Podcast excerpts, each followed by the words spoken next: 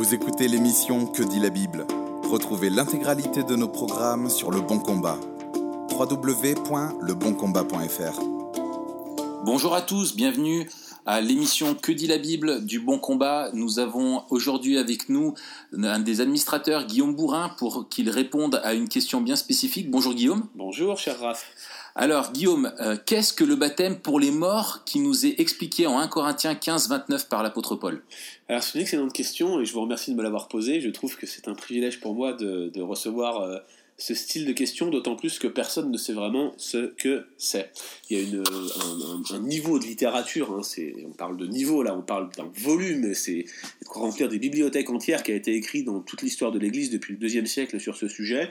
Et la conclusion, réponse courte, hein, c'est vraiment difficile de savoir pour sûr ce que c'était, tout simplement parce que ce n'est mentionné qu'ici, et nous n'avons aucune source extra-biblique qui puisse euh, nous permettre de le définir avec certitude. Comme je vous le disais, ce n'est mentionné que, que dans ce passage, hein, dans toute la Bible, c'est le seul endroit, en Corinthiens 15-29, où euh, le baptême pour les morts est mentionné. Alors il y a des centaines d'interprétations.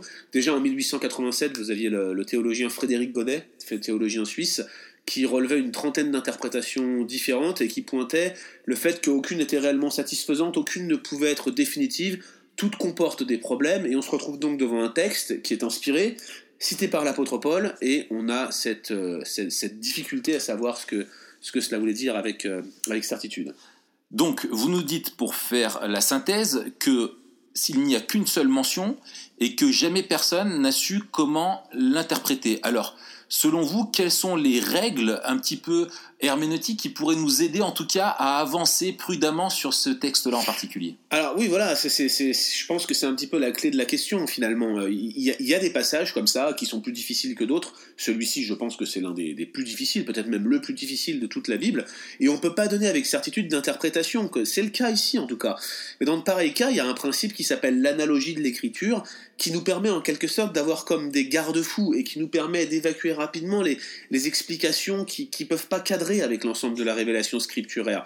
Pour vous citer ce principe d'analogie de l'écriture tel qu'il est révélé dans la confession de foi de Westminster, euh, l'analogie de l'écriture dit la chose suivante. L'écriture est la règle infaillible de son interprétation. C'est pourquoi, lorsque se pose une question au sujet du sens véritable et complet d'un texte quelconque de l'écriture, qui n'est pas incohérente, mais une, la réponse doit être cherchée et trouvée par le moyen d'autres textes plus clairs. Donc concrètement, euh, si une interprétation qu'on fournit pour ce passage vient contredire le reste des Écritures, on devra nécessairement la rejeter sans appel. Donc la Bible interprète la Bible. C'est la source et la règle première de, de son interprétation, que ce soit pour un passage aussi obscur que celui-ci, comme pour le reste. Alors, selon vous, qu'est-ce que Paul donc cherche à illustrer dans, dans ce contexte de, l'épître aux Corinthiens? Bah, Dans le contexte de l'épître aux Corinthiens, on est en plein dans cette grande section finale doctrinale sur la résurrection. D'ailleurs, c'est assez intéressant que, que, pour une fois, dans une épître, Paul termine sur une section doctrinale aussi forte, probablement parce qu'elle a des implications pratiques très très importantes. Et dans le contexte, ce qu'il cherche à montrer, c'est l'absurdité de cette négation de la résurrection que certains Corinthiens euh, avaient tendance à affirmer. Ils se rendaient coupables de, négation de la résurrection, et Paul leur dit, vous vous comportez comme des, personnes qui n'ont rien compris au christianisme. Et il illustre par trois incohérences, il leur pose une série de trois questions dans la section allant de 29 à 33, et l'une de ces incohérences, c'est pourquoi est-ce que le baptême pour les morts existe si la résurrection n'existe pas? Alors, là est toute la mesure de ce passage. Qu'est-ce qu'il entend par baptême pour les morts? Eh bien, il y a une multitude d'explications qu'on peut résumer en quatre grandes explications. La première, c'est que euh, l'expression mort, ceux qui sont morts, seraient en fait ceux qui se font baptiser. Et là, on aurait affaire à un baptême classique où en fait, simplement, le, catéchumène ou le, le candidat au baptême, en quelque sorte, serait qualifié de mort, avec cette référence à la symbolique du baptême, à ce que ça représente la mort et la résurrection, semblable à Christ, l'union avec lui, et tout ce qui va avec. Une deuxième explication, c'est que le baptême désignerait quelque chose de très très spécifique, qui désignerait la souffrance et la mort des martyrs. Vous savez que, notamment dans les premiers siècles de l'Église, il y a eu une forme de culte des martyrs qui était, basée sur le fait que qu'il y avait des, gens qui étaient volontaires et candidats pour, pour aller au martyr. C'était le cas par exemple d'Ignace d'Antioche qui, tout au long des lettres qu'il écrit aux églises d'Asie mineure alors qu'il partait vers Rome pour, pour subir un martyr, il exalte sa condition de martyr et on sent que ça, ça commence à prendre forme dans l'histoire de l'Église, le, culte, l'importance de donner sa vie pour Christ. Et dans ce cas, on parlerait effectivement de cela.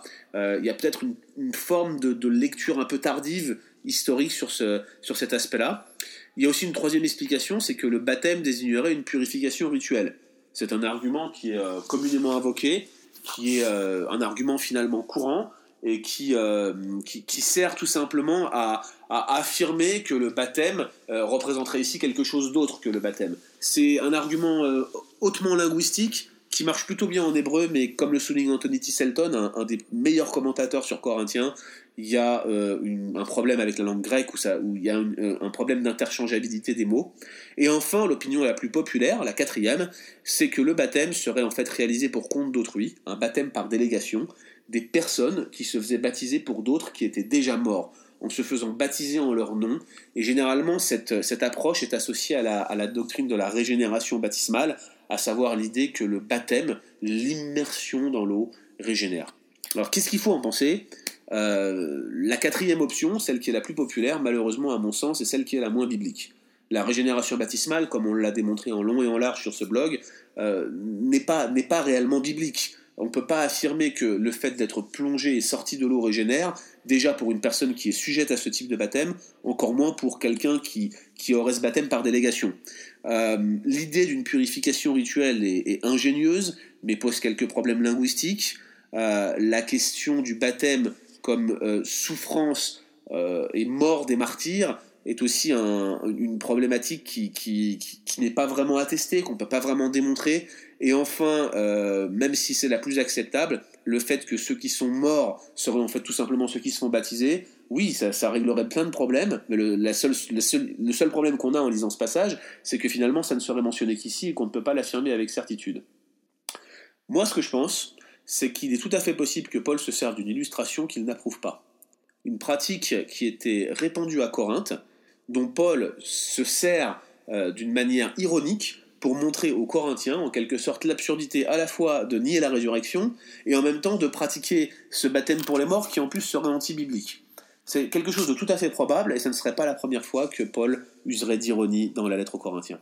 D'accord, ça allait être ma, question suivante. Est-ce que euh, vous avez l'impression que sur d'autres sujets, dans l'épître aux Corinthiens, Paul utilise l'ironie? Ah bah absolument, il le fait tout au long de l'épître. Par exemple, lorsqu'il commence à leur expliquer, hein, on, voit que la question de la résurrection, elle est sous-jacente dans toute l'épître, et en fait on parle de ce qu'on appelle une eschatologie réalisée. Les Corinthiens, certains croyaient visiblement qu'ils étaient déjà ressuscités leur négation de la résurrection à venir consistait dans le fait qu'ils pensaient qu'ils étaient déjà ressuscités au travers de leur régénération. Et Paul se moque d'eux à un moment. Il leur dit Mais déjà, vous êtes riches. Déjà, vous avez commencé à régner. Oh, que nous puissions nous aussi régner avec vous. C'est extrêmement ironique. Il, vient les voir et les, critiquer sur leur attitude. On le retrouve aussi au chapitre 8. Il dit On a tous de la connaissance. La connaissance enfle mais l'amour édifie.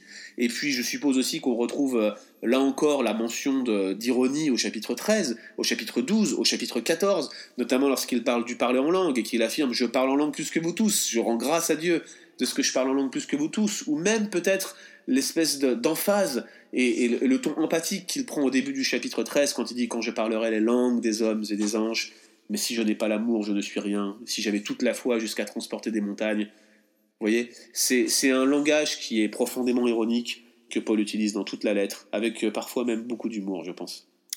Eh bien, merci Guillaume. Donc, euh, pour euh, simplement euh, faire le rappel, pourquoi est-ce que Paul parle du baptême des morts en 1 Corinthiens 15, 29 Ce serait un, un argument où Paul citerait donc cet exemple-là qui ne serait tout simplement pas biblique, mais il l'utilise pour montrer l'ironie et la mauvaise compréhension qu'auraient les Corinthiens par rapport à la résurrection.